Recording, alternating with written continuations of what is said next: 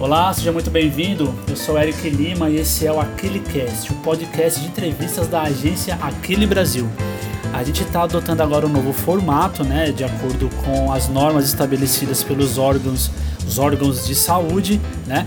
Então agora a gravação é remota. A gente está fazendo uma ligação via internet com o nosso convidado de hoje, tá?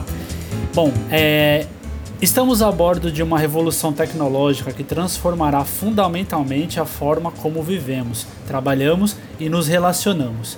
Em sua escala, alcance e complexidade, a transformação será diferente de qualquer coisa que o ser humano tenha experimentado antes. Quem falou isso foi Klaus Schwab, autor do livro A Quarta Revolução Industrial. Bom, para quem não se lembra, a primeira revolução industrial foi a transição para os novos processos de manufatura entre 1760 e meados de, meados de 1840. A segunda revolução industrial iniciou na segunda metade do século XIX e terminou durante a Segunda Guerra Mundial, envolvendo uma série de desenvolvimentos dentro da indústria química, elétrica, de petróleo e de aço. Já a terceira revolução industrial, chamada, de, chamada também de revolução informacional, começou em meados do século XX, momento em que a eletrônica aparece como verdadeira modernização da indústria. Isso aconteceu após a Segunda Guerra Mundial e abrange o período que vai de 1950 até a atualidade. Portanto, e surfando na onda da, da quarta revolução industrial, que foi o que a gente citou aqui no comecinho, o assunto do Aquele Cast de hoje é a chegada da era dos hospitais 4.0. E para falar sobre isso com a gente, eu convidei o professor José Emiliano, que é mestre em engenharia da computação, perdão, ele é mestre da engenharia da computação, especialista na área de informática para saúde e tem uma startup de desenvolvimento de software na área de saúde. Inclusive o software já roda em seis hospitais do Exército, sendo quatro no Nordeste e dois na Amazônia. Bom, não vou falar mais sobre ele, vou deixar para que ele se apresente agora. Professor Emiliano, tudo bom com você? Como, como vai? Me fala aí. Dá mais uma pincelada no seu currículo. Ok, boa tarde, Eric. Boa tarde aos nossos ouvintes do nosso podcast. É um prazer estar aqui com você. Agradeço o convite para a gente tratar desse assunto aí tão relevante quanto importante, porque é o futuro dos nossos hospitais, né? Isso. Considerando a situação de pandemia que nós nos encontramos hoje, eu até posso dizer que algumas dessas etapas de evolução estão sendo queimadas e antes mesmo do que se imaginaria, nós já entraremos com certeza nesse conceito de hospital 4.0. Acho que nunca se falou tanto nisso. É interessante a sua fala é, da questão de, dado né, a situação que a gente está vivendo hoje, algumas etapas serão puladas nesse processo, né? É, estima-se que nós avançaremos partir do término da pandemia.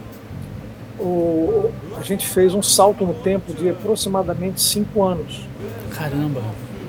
É, alguns cientistas é, consideram é, a questão da pandemia em si, ela acelerou uma série de processos, tanto na parte da engenharia mecânica e elétrica voltada para a parte da saúde. Posso citar como exemplo a produção dos respiradores. Sim. Nunca tantas patentes de registro de respirador.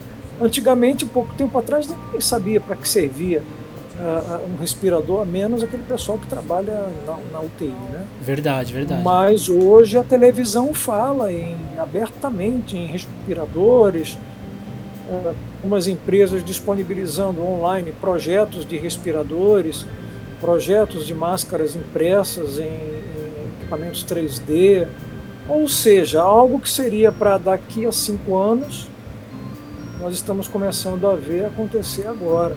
Tá? Então, é, é um lado, digamos assim, positivo dessa pandemia, é, que é justamente o avanço que, claro, pela dor, né? A, sim, a medicina, sim. a química, a indústria precisaram fazer para acompanhar a, a, evolução dessa crise e minimizar a quantidade de óbitos. Né? É interessante. E então, professor, para contextualizar também as pessoas que estão ouvindo, é, qual é o conceito de Hospital 4.0? Vamos lá. É, como você havia comentado, a questão da, da revolução industrial, tá? o, o meio acadêmico apropriou-se do termo Hospital 4.0 para fazer referência a essa convergência tecnológica que nós estamos vivendo hoje. Tá? Entendo. Como você bem disse, fez aí a, a, a contextualização da revolução, das revoluções né, ao longo do tempo. E uh, a partir da década de 70 para cá, surgiu a eletrônica, a eletrônica digital, e eu dei graças a Deus por, por ter pego essa transição, né? Então é, eu verdade, cheguei a né? trabalhar com eletrônica, aquela eletrônica de, de ferro de soldar, placa de circuito impresso, Sim. de montar equipamento. Então eu cheguei a pegar essa, essa fase da eletrônica, o final da válvula, o início do, do transistor e do microprocessador. Que massa. E hoje o que nós enxergamos, até porque é muito mais fácil hoje a convergência do que era naquela época. Sim, sim, sim.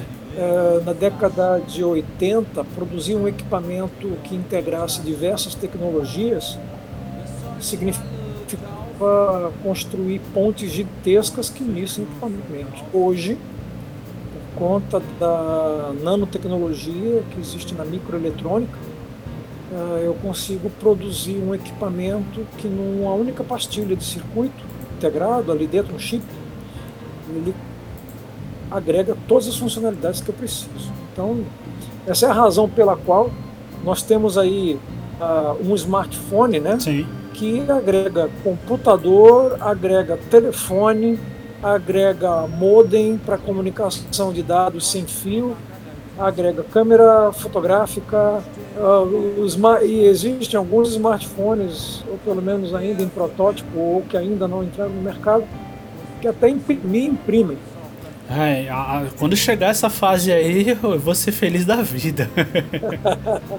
Mas se a gente parar para analisar, só fazer uma analogia, as nossas maquininhas que a gente usa para o comércio eletrônico, né? Ela, já, ela é um smartphone que imprime, entendeu? É, Mas é verdade. eles trabalharam verdade. na, na, possibilidade de você fotografar e imprimir a foto na hora, na própria câmera fotográfica. É, é, é, saudosista isso, né, professor? É, é, é. Uma ligação com a Polaroid aí da, da minha época. Isso. o professor, é, a gente, é, pelo, pelo que eu entendi, e se eu estiver errado, o senhor me corrija, por favor. É, a, a, questão da, da, do Hospital 4.0 ele está muito ligado a uma convergência de informações, né? É, uma convergência de tecnologias. Do, de tecnologias, isso, de tecnologias. De tecnologias. E cabe ressaltar também que a, a evolução da eletrônica nos últimos anos, ela proporcionou essa aceleração é uma vez que há 10 anos atrás, em 2010, os nossos smartphones eles tinham uma capacidade computacional diferente sim, sim. do que nós temos hoje. Então isso também se aplica a uma série de áreas, inclusive na medicina. Sim, então, sim. por exemplo, hoje você tem um, uma ressonância magnética, magnética, você tem um tomógrafo de 64 canais, uh, com uma altíssima definição, coisa que há 10 anos atrás né, não era assim. Quando eu nasci era raio-x. Sim. A gente via o bebê. É. Hoje você praticamente, hoje já existe inclusive a possibilidade de eu imprimir o modelo do feto em 3D. Sim, sim, verdade. Eu já vi alguns exemplos disso na internet.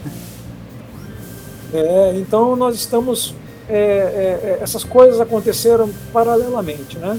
A Sim. tecnologia evoluiu, é, evoluiu fora e dentro da, da, área médica, né? E os sistemas também foram evoluindo. Então nós temos big data, nós temos algoritmos de, de, predição e tal, parte de inteligência artificial, né? Uhum. Ela também cresceu nessa onda e aí trouxe resultado para diversas áreas, na área da, da educação, na área da, das finanças e agora também na área da medicina. Já, eu tenho, já tenho 10 anos a, a minha startup tá, trabalhando nessa área de, de desenvolvimento de software para a saúde. Sim. E eu venho participando dos, dos congressos e ao longo desse tempo a gente vem acompanhando a, a evolução dos algoritmos de previsão, de predição, uh, o próprio aquele Watson da IBM, tudo isso. E o Watson é antigo, né? Ele é um produto antigo.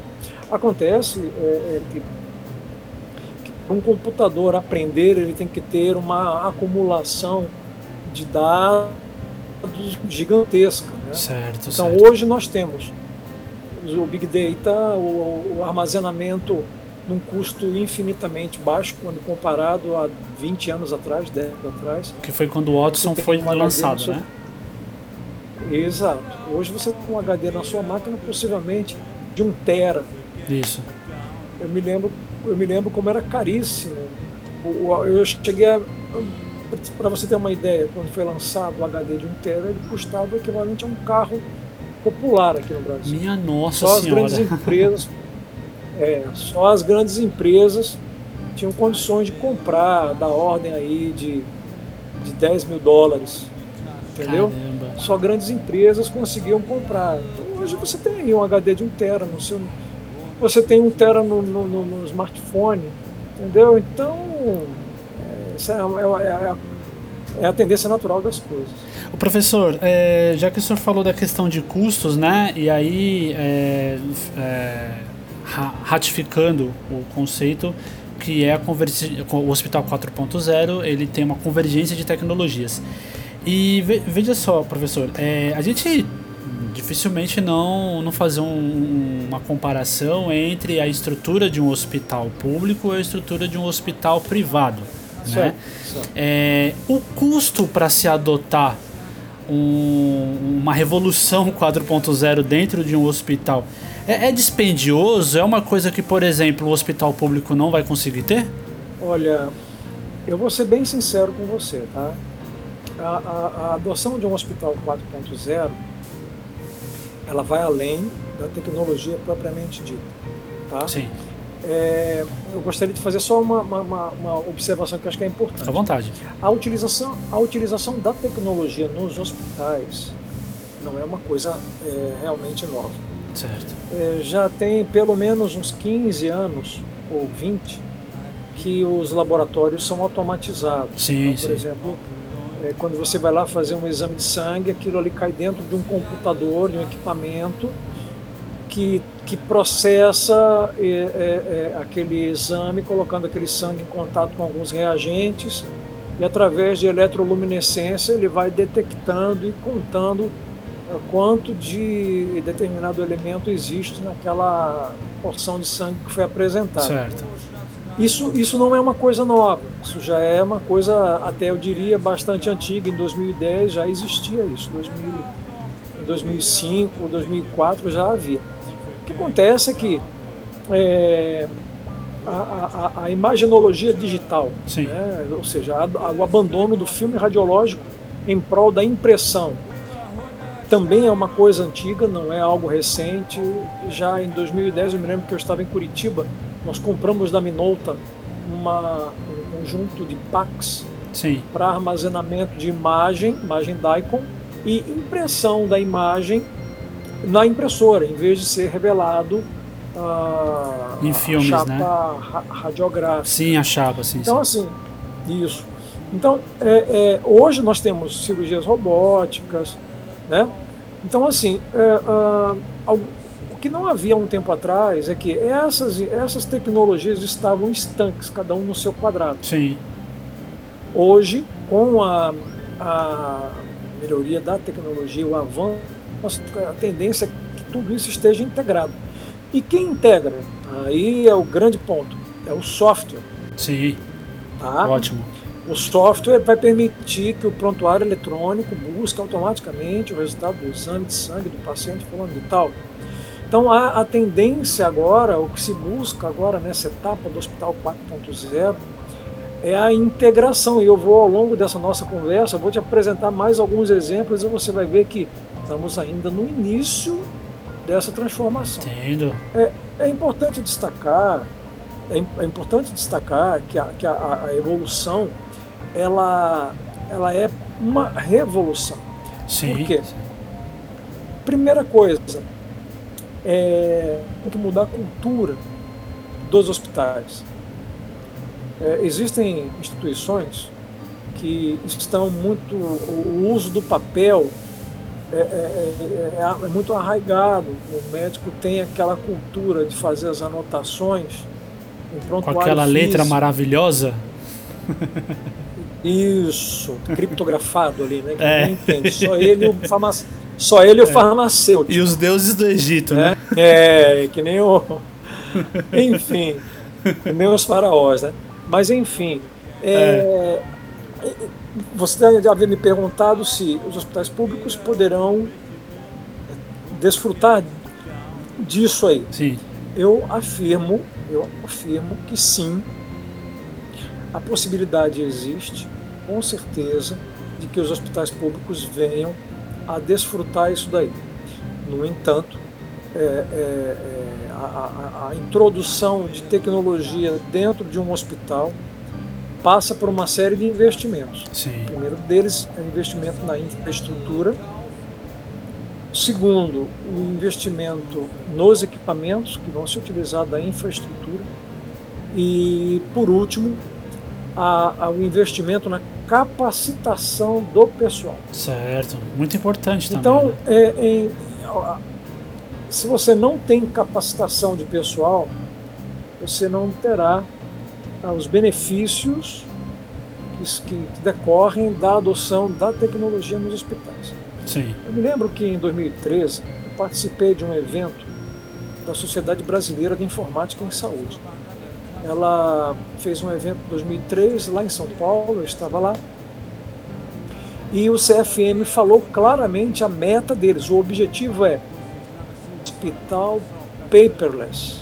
Entendo. Ou seja, sem papel. Tá? E, ou seja, já, já decorrem sete anos. Certo. Desde que isso foi abertamente anunciado. E a gente percebeu que continua praticamente. É, não é paperless, né? É paper more, né? é. Eu vou dizer mais: em algumas situações, é, o pessoal não confia e acaba mantendo o papel. Entendeu? Então, assim, requer a mudança de cultura. É verdade. Se você pegar alguém, se você pegar alguém e ensinar que ele não deve comer com as mãos, que ele deve comer de garfo e faca, você tem que ensiná-lo a usar um garfo e faca.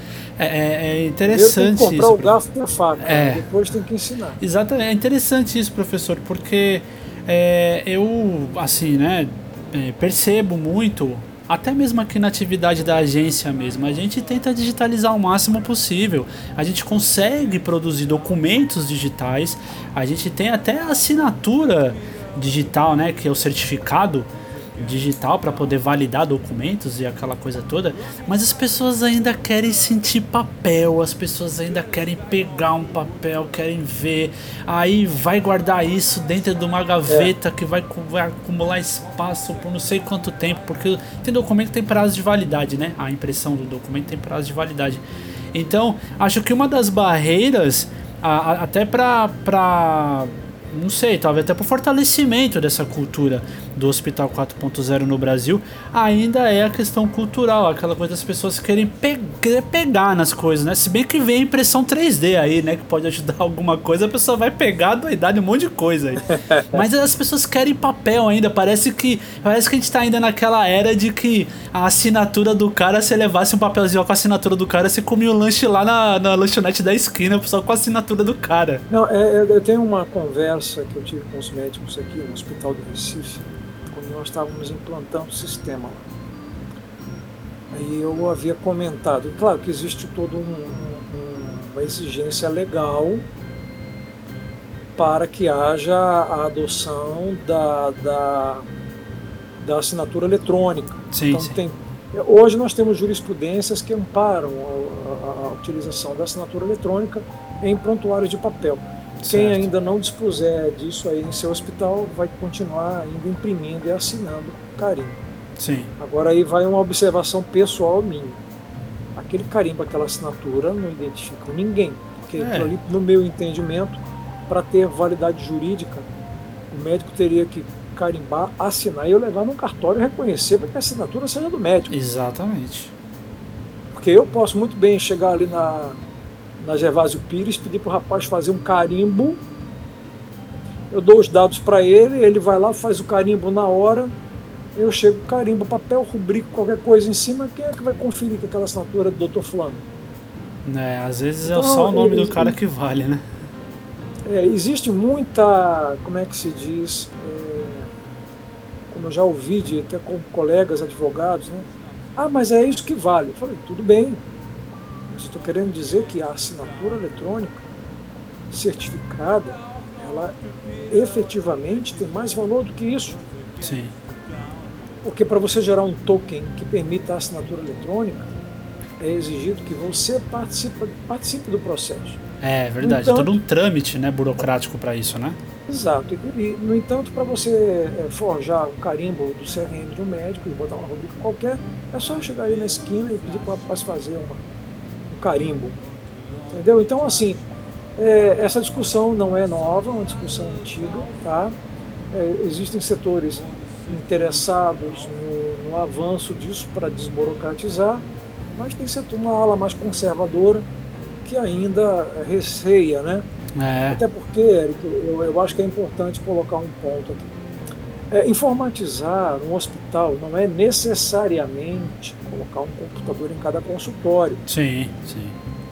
Existe a necessidade de investimento em, primeiro, cofre de dados. Certo. Segundo, mais para frente a gente vai falar sobre, uma outra oportunidade, sobre Lei Geral de Proteção de Dados. Sim.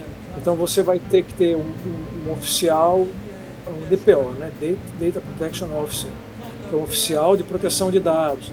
Ou seja, cara, para você informatizar um hospital e deixar aquilo paperless, é tanta tanto investimento em infraestrutura e pessoal que você vai ter que ter, que às vezes muita gente se desmotiva e prefere trabalhar ainda no modo antigo, particularmente pequenos hospitais, pequenas clínicas, clínicas populares ou familiares, entendeu? Entendi, às professor. Às vezes um investimento a longo prazo não compensa na cabeça do médico é, porque o, o, o, interesse ali é o interesse é, assim, não gastar dinheiro. Né?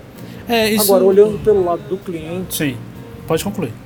Desculpa, sem querer te interromper, mas só para concluir aqui, olhando pelo lado do cliente, eu participei de, um, de uma discussão aqui né, online é, sobre a adoção de, de, de metodologia de gestão de projetos no tratamento do paciente. Certo. Muito interessante, até porque eu defendo essa ideia. Tá? Se um paciente, eu digo isso porque eu também sou paciente que sofri um acidente de carro alguns meses atrás Sim. e ainda estou me recuperando. Então eu sou um projeto vivo, né? Então Verdade. Meu, o ideal seria que o meu ortopedista tivesse ali um projeto de recuperação, onde ele previsse todo, todas as atividades que eu tenho que fazer, as revisões, as fisioterapias, parará, parará, e que a gente seguisse esse plano, do tipo, olha, já está andando, está andando a muleta, está ficando em pé, e vai marcando ali as timelines ali, o checklist sim, do, sim. Do, do, dos que foram, que foram conseguidos com essa recuperação. O, o, a melhoria, o tratamento do paciente tem que ser um projeto da instituição. Sim. É, as instituições, na maioria, em algumas, em algumas situações, eu estaria cometendo o equívoco falando de todas, mas as instituições elas precisam do dinheiro do paciente para que elas possam funcionar. Exatamente. Então, às vezes, perde-se um pouco a, a finalidade. É, perde um pouco o foco. É verdade, as pessoas. O foco deveria, deveria ser a recuperação, a recuperação do cliente não a retenção, né? Foco, ele acaba ganhando. Oi? E não a retenção, né? Exato. Então, uh, a gente sabe, determinados pacientes ficam na UTI. Às vezes ficam dois, três dias a mais, de repente não precisariam, porque a situação deles é uma situação que não. Então, para que prolongar a vida do paciente, o sofrimento da família? Será que há interesse em capitalizar em função disso? é uma visão torpe, mas eu não vou dizer que ela não exista, não. Eu acredito que existe. Ah, existe, de certa forma existe, né? É, é interessante, o senhor, o senhor, o senhor falou é, de várias coisas interessantes agora nessa última fala e me, me, me ocorreram aqui algumas dúvidas. É, bom, é, a questão, sem fugir também do nosso foco, que é a, a, o Hospital 4.0. O Hospital 4.0, claro. A, a, a distribuição de leitos de UTI, que acaba sendo até um assunto pertinente ao que a gente está vivendo hoje em, em, termos de pandemia. A questão da, da distribuição dos leitos. É, eu sei que existe, eu, te, eu tenho isso por, por experiência, por conta da minha esposa, que ela trabalha na área de saúde, saúde pública é, a questão da regulação, né, que é quem faz a distribuição dos leitos de UTI conforme eles são demandados. Certo. Isso é gerido por um sistema é, informatizado, correto? Correto. E isso a, a, que ponto o hospital, a, a, o conceito de hospital 4.0 pode ajudar nessa distribuição? E eu falo de uma distribuição eficiente, porque é, às vezes a gente vê muita reclamação, assim, principalmente no, no sistema público de saúde, sobre essa distribuição de leitos, que tem gente que precisa e não está tendo. Como é que a, o Hospital 4.0 ele pode resolver esse problema da distribuição de leitos de UTI? Vamos lá, eu, eu havia comentado contigo no início do bloco, é, a gente havia falado sobre o Hospital 4.0, a convergência tecnológica. Isso.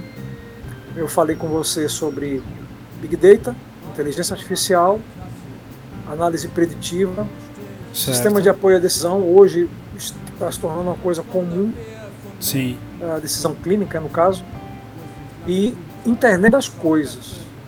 Então você me perguntou agora é, controle de leito. Vamos lá.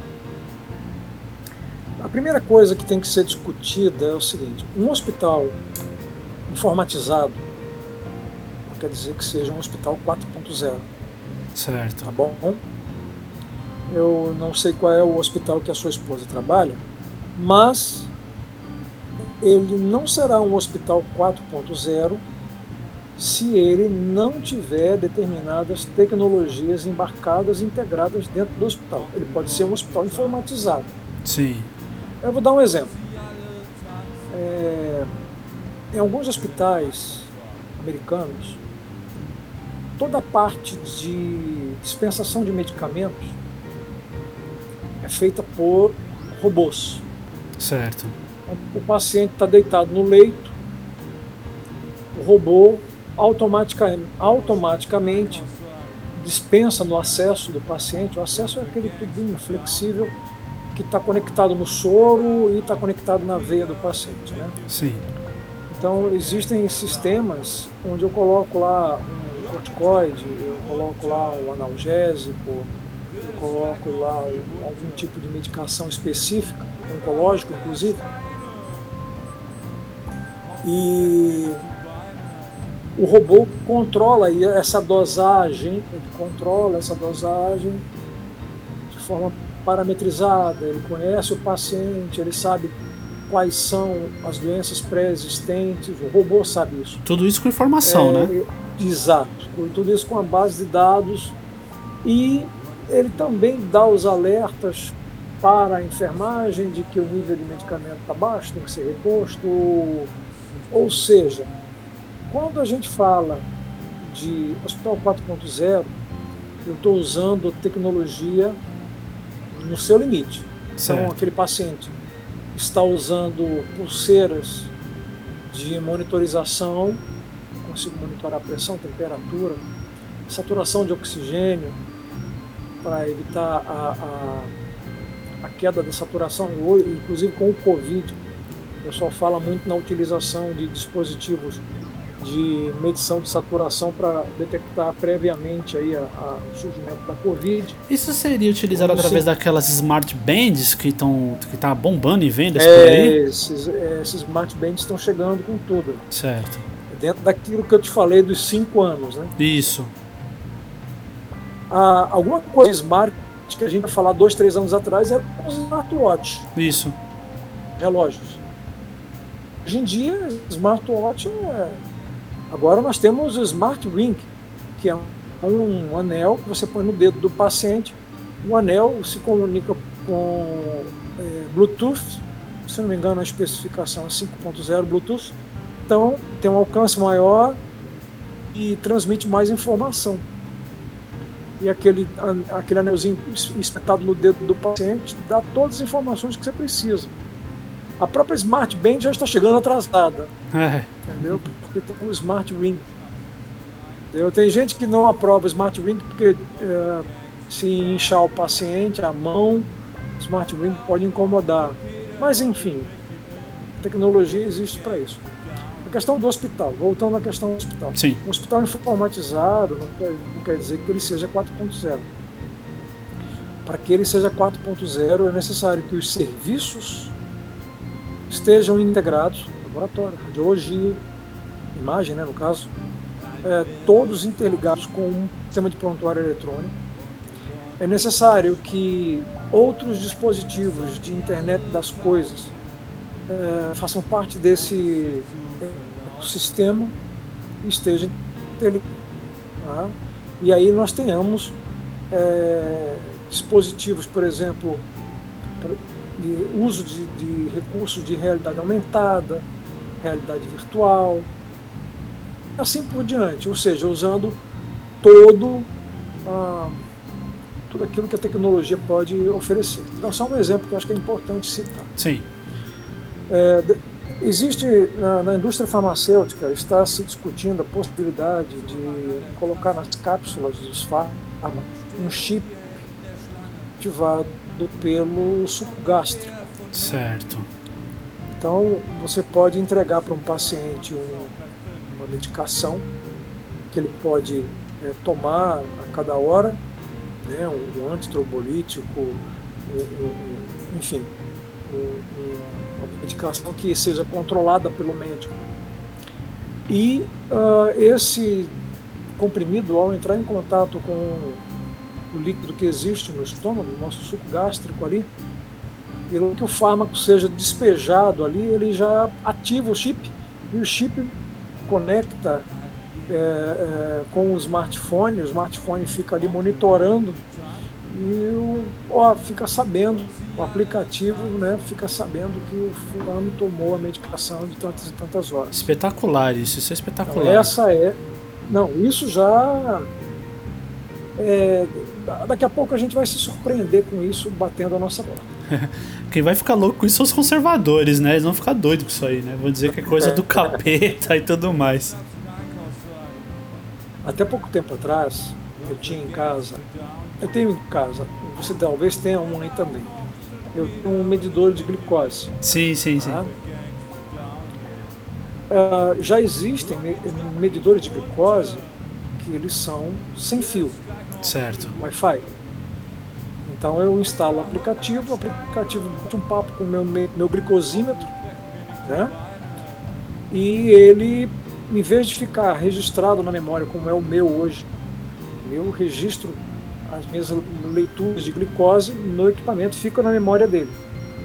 É, com esses glicosímetros modernos, eu consigo, pelo smartphone, acompanhar a evolução das minhas taxas de glicose do tempo ah, porque ah, o dispositivo está sem fio.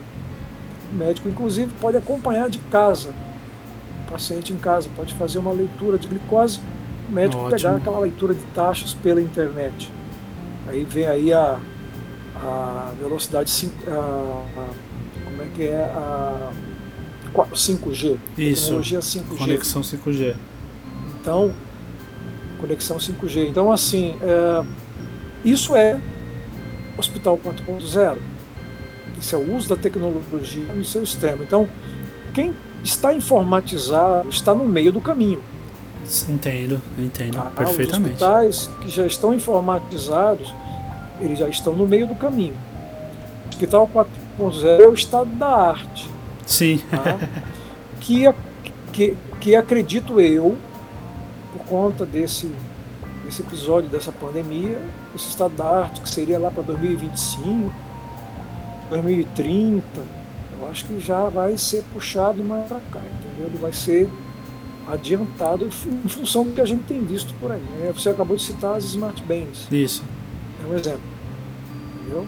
O professor, é, uma, uma questão interessante que me ocorreu é que to, to, todas, todos esses recursos que o senhor mencionou agora na sua fala, eles casam com aquele conceito, ou, ou é, na verdade uma modalidade né, de telemedicina. Ou seja, os médicos hoje eles conseguem fazer um acompanhamento à distância dado o cenário de pandemia. Só que pra gente, principalmente pra gente que tem o hábito de lidar com tecnologia, com, com, com, informa com, com informação, informática em si, a gente, a gente acha a, telemed telemedicina uma coisa que, tipo assim, poxa, mas só veio acontecer isso agora, né? Eu poderia ter acontecido tão antes. E esse, esses recursos que o senhor mencionou agora, e se a gente tivesse dado a devida atenção à telemedicina antes, hoje a gente já estaria é, vivendo, é, é, tendo acesso a esses recursos com mais facilidade, né? Então o que me faz entender é que realmente a gente está atrasado por conta da cultura mesmo, né? que hoje o pessoal tá dizendo: "Nossa, meu Deus, eu consigo me consultar com meu médico pelo WhatsApp. Que revolucionário". Mas minha gente, o WhatsApp, só o WhatsApp mesmo tá atuando no Brasil há mais de 10 anos, né? E, e, então comenta pra gente, professor, essa, essa coisa que a gente tem tanto recurso disponível, tem tanta coisa disponível para poder fazer da telemedicina uma coisa rotineira. É, obviamente que é, não, não que eu seja favorável ao distanciamento social, até porque a, nós brasileiros aqui no Brasil nós temos um método de, de relacionamento diferente de outros países, isso é fato. A gente é mais de toque, a gente é mais de calor, a gente quer sentir, a gente quer ver as pessoas frente a frente. Mas, mas é, a questão da telemedicina, ela pode ser um facilitador, porque de repente meu médico tá num, num congresso na Austrália, né? Comenta pra gente, professor, essa, essa relação da até mesmo do Hospital 4.0, da Revolução 4.0 com a telemedicina. Vamos lá. É, a, a, a telemedicina existem aqueles médicos que é, é, não aprovam ou, ou não provavam. Eu, eu, tenho uma posição muito cautelosa em relação à telemedicina, tá? Eu acho que hoje a situação que aconteceu envolvendo a pandemia, para evitar que, um, que as pessoas fossem é, aos hospitais por conta de um, simples resfriado, uh, com medo da, da, do coronavírus, eu imagino que, e que essa preocupação de evitar o saturamento da, da saturação do, dos hospitais, né, por conta disso a, a, a, telemedicina foi, digamos assim, aprovada, né, Sim. liberada, aceita.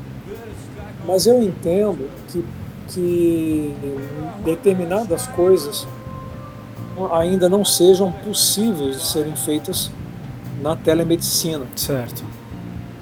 É, hoje, como está, tá?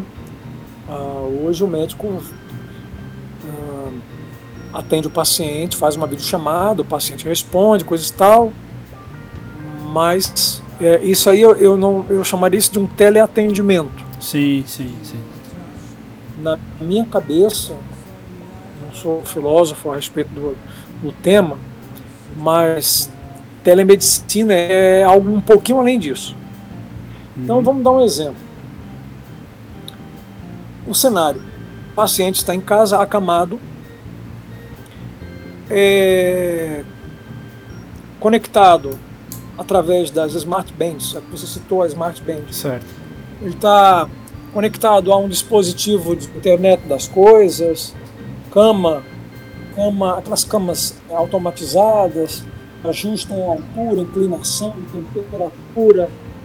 É, e o, o, o médico está à distância, sabendo que a dona Maria está com uma frequência cardíaca de 80 batimentos por minuto, uma frequência respiratória de, de 30 respirações por minuto, temperatura corporal de 37 graus, é, pressão de 112 por 75, Isso é possível ser medido Sim. através da tecnologia. Então, isso, na minha cabeça, mais a ver com telemedicina. Entendo, entendo perfeitamente. Entendeu? Porque eu estou aferindo o paciente. Eu não preciso ir lá colocar um termômetro no braço do paciente para ver que ele tem febre, que ele precisa tomar um antibiótico. Eu não preciso apalpar o paciente. Em algumas situações é necessário. Mas, por exemplo, eu não preciso tocar no paciente para ver que ele está com uma respiração um pouco mais ofegante. Sim, sim. Então, hoje, o que está se fazendo, eu até fiquei assim um pouco surpreso quando eu vi. Ah, foi aprovada a resolução de telemedicina. Telemedicina. Aí vai uma chamada de WhatsApp é telemedicina. Pois é, né? Vai ser remunerado por isso. Mas na minha cabeça, eu como pensador e digamos assim, militante aí da, da, da, das questões tecnológicas, eu não enxergo isso como telemedicina, eu enxergo isso como teleconsulta. É verdade, teleatendimento. Professor. Telemedicina, para mim, é algo um pouquinho mais profundo. É, já que o médico não pode estar presencialmente, eu faço com que a tecnologia seja essa presença. Liga o, o, conecta o paciente ao médico. Sim, então, sim. Eu sei que o senhor tem 37 graus porque eu estou lendo aqui no sensor Isso. está conectado no senhor. Adianta só me dizer que não está com febre, que eu estou vendo que você está febril. é verdade. Entendeu? É, professor. É, bom. Então a teleconsulta, a, a teleconsulta, o paciente pode mentir para o médico. É verdade. O é paciente verdade. pode dizer que está com febre. O paciente pode dizer que está com febre sem estar. É, não, é, é, é, o Tá senhor falou, trabalho. o senhor falou uma coisa que é interessante, porque é, às vezes eu, eu não consigo falar pro médico exatamente o que eu estou sentindo. Mas alguns sinais vitais que podem ser monitorados por algum dispositivo conectado, ele pode falar muito melhor do que eu, tentando ali, sei lá, transparecer a situação, né? Com certeza. Então é isso aí eu vejo como sendo telemedicina. Tá? É verdade. É, É, então, então um algo pouco distante algo- do nosso Algo alcance. abaixo ainda, né? disso não é, não é, te- é teleconsulta, é teleatendimento, mas telemedicina é outra história. Ótimo, professor. Professor, veja só, é, a gente já, já tá com um tempo bastante assim ba- bacana desse episódio. E é bom lembrar que, poxa, a gente tem papo aqui para gravar dois, três, quatro episódios, assim, dá fazer uma série relacionada à tecnologia principalmente. Inclusive, é, o senhor também é especialista em cibersegurança, né? E, e também tem um, um profundo conhecimento sobre criptomoedas, não é isso? Isso. Então exato. a, a gente. gente, a gente gosta hoje, a gente é, meio que. é, eu vou te explicar rapidamente aqui por que, que eu entrei em criptomoedas. Na Sim. verdade, não é bem a, a parte de criptomoedas. Eu acabei estudando o uso da, da, da, da tecnologia blockchain, que é a tecnologia das criptomoedas. Eu acabei estudando isso porque essa tendência vai acabar migrando para dentro dos prontuários eletrônicos. Sim. Então sim. já é talvez o próximo passo aí a integração de toda uma rede de saúde de vários hospitais interligados por essa tecnologia aí, a tecnologia blockchain. É um, é é um, um cenário que né? chega a ser um sonho, né? Você ter essa, essa convergência de informação entre os hospitais, né? Facilita muito a vida dos médicos, né? Olha, é, eu, eu diria para você que o esforço que o governo federal tem feito nos últimos anos com o ESUS, é, eu tenho acompanhado de perto aí o trabalho de integração. Eu acho que é um trabalho louvável. Sim. Eu acho que é um trabalho muito bem feito, louvável. E eu espero que dê resultados. É, quando a, a coisa para dar resultado, ela precisa do envolvimento de pessoas. Isso.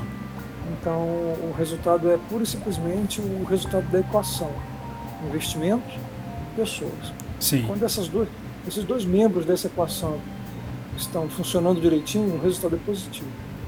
Se eu não invisto, não adianta ter pessoas. Se eu invisto e não tenho pessoas, o resultado será pífio também. Então, eu vejo o esforço do governo em colocar o ESUS para funcionar e, e, eu acredito que uh, nos próximos anos teremos cada vez mais a melhoria do nosso sistema na área de saúde. Entendeu? É uma coisa que a gente precisa muito, né? ESUS, é, que esse barramento ESUS seja transparente e acessível a outras empresas, particularmente a nossa. Sim. Nosso sistema, nosso sistema ainda não está conectado ao barramento ESUS, porque nós, o nosso software atende uma instituição em particular. Então, ainda não surgiu essa necessidade de integrar com o ESUS. É. Mas a maioria das empresas como a MV e outras que desenvolvem software na área de saúde já fazem integração com o saúde, Unimed, uh, a Mil, e assim por diante. É, é, é muito. Acho que a questão da, da, da evolução tecnológica da medicina, principalmente se tratando de saúde pública, é muito de, de vontade, é como o senhor falou, é pessoas, né? Tem que ter o interesse das pessoas e fazer, fazer as coisas acontecer, né? É a questão mesmo de você conseguir implantar um hospital 4.0 lá no seu hospital vai, da gestão também. A gestão precisa ter a, a mente aberta, pessoas competentes para poder conduzir a, a implantação disso, né? Vai muito da vontade das pessoas, né, professor? É, quando você não, não vamos lá, um hospital privado, ele depende do, do, do, do dinheiro, do recurso, né, para poder funcionar. Um hospital, um hospital é, público, ele já tem uma, uma, uma, fonte de recursos mais ou menos certa, né, que é do governo e tal. Então, às vezes, ah, o hospital privado tá, tem muito mais motivação para trabalhar, investir, treinar, capacitar do que o hospital público. Porque uh, até porque o, o, recurso virá do governo federal Isso. ou do governo municipal para saldar aquela dívida que o aquele débito que o usuário fez dentro do sistema. Sim. E a coisa ela é deficitária, infelizmente ela, ela tem seus problemas, de forma que nós temos um crescimento exponencial da população e a rede de assistência ela não cresce na mesma proporção. Entendeu? Verdade. Então eu vejo com grande preocupação, talvez agora com esse que nós não, fiz, não fizemos estádio de futebol, estamos fazendo agora os hospitais que deveriam ter sido feitos naquela época. Sim. Quem sabe agora alguma coisa mude nessa direção aí, entendeu? É verdade. Eu acho que a, que a questão é caminho. É, aquela velha história, é, não se faz Copa com hospital, mas se tivesse feito hospital na Copa, hoje a gente tava melhor, né? Com certeza. Mas acontece que é, é, quando você entra pro lado da política, né, pro lado da. É complicado. É, Política é complicado. É verdade. Então você fala de motivação, não esqueça que a motivação política também é um tipo de motivação. Né? É verdade. É, é, verdade. Bom, professor, eu só tenho a agradecer a, a companhia do senhor. É, já deixando claro aqui, já fazendo um reconvite para próximos episódios, vamos falar sobre mais é, Hospital 4.0, que é uma matéria muito interessante. Vamos falar sobre cibersegurança também, que é de altíssima relevância. Vamos falar também sobre criptomoedas, criptomoedas e seu, seu seus conceitos de verdade, né? Que hoje se deturpa muita informação é, sobre é criptomoeda, né? E, bom, queria que o senhor deixasse uma mensagem aí pra gente que está escutando. Foi, uma, foi um podcast de, de muita riqueza, assim, foi muito rico em conteúdo, professor. Queria, queria que o senhor deixasse uma mensagem pra gente aí. Eu queria, inicialmente, aliás, finalmente, né, para encerrar minha participação hoje, agradecer o convite, né, e dizer o seguinte, é, nós tivemos ah, ontem no dia do enfermeiro. Isso. É, então, um profissional de, de extrema valia e um elo importantíssimo dentro desse ecossistema aí hospitalar. Certo. médico ele acompanha o paciente, mas quem conhece o paciente de perto é o enfermeiro. Verdade, é verdade. Quem troca, quem troca, limpa o paciente, troca medicação, dá banho, vira o paciente no leito, é o, é o, é o enfermeiro. Então eu queria finalizar primeiro parabenizando essa classe de profissionais. Claro, todo o pessoal Ótimo. da saúde é, é, merece os parabéns pelo trabalho que tem realizado, mas a gente sabe que no nosso estado aqui, particularmente, o, o enfermeiro ele é mal remunerado e é sobrecarregado, extremamente exigido, até de forma indevida. É, eu tenho conversado muito com a nossa enfermeira, que é representante lá do Sindicato das Enfermeiras, é a certo. Carmela Alencar, e ela tem me relatado assim casos de falta de EPI, descuido mesmo do, do, do, hospital em relação ao profissional da área da saúde, seja médico ou enfermeiro. É lamentável isso. Em alguns casos a gente viu lá a situação de Manaus, é, a gente viu a situação de Manaus em que alguns tiveram que abrir do próprio, do próprio salário para comprar suas máscaras e seus EPIs. É verdade. Então nós, até para encerrar essa, essa participação, eu queria dizer o seguinte, o hospital não é feito somente de máquinas, ele é feito de pessoas. Não adianta ter máquinas e não ter pessoas, nós precisamos das pessoas. Então eu encerro aqui é, pedindo que todos uh, trabalhem para melhorar as condições de trabalho dos nossos enfermeiros, dos nossos médicos, para que eles continuem salvando vidas e que invistam em infraestrutura, invistam em tecnologia, para que seja possível fazer mais com menos gente. Essa é a questão que é relevante. Tá? Quando você informatiza, você consegue, andando no corredor, ver como é que está a temperatura de um paciente que está internado numa ala tal, de uma enfermaria tal.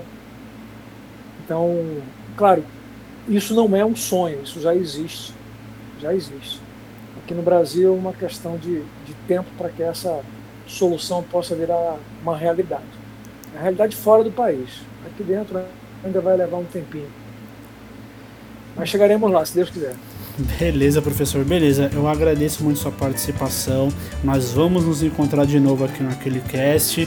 E, bom, é, para quem está acompanhando, para quem está nos escutando até o final do episódio, é, continue nos acompanhando nas plataformas de streaming, nas plataformas de podcast, é, Spotify, Deezer, é, iTunes e Google Podcasts.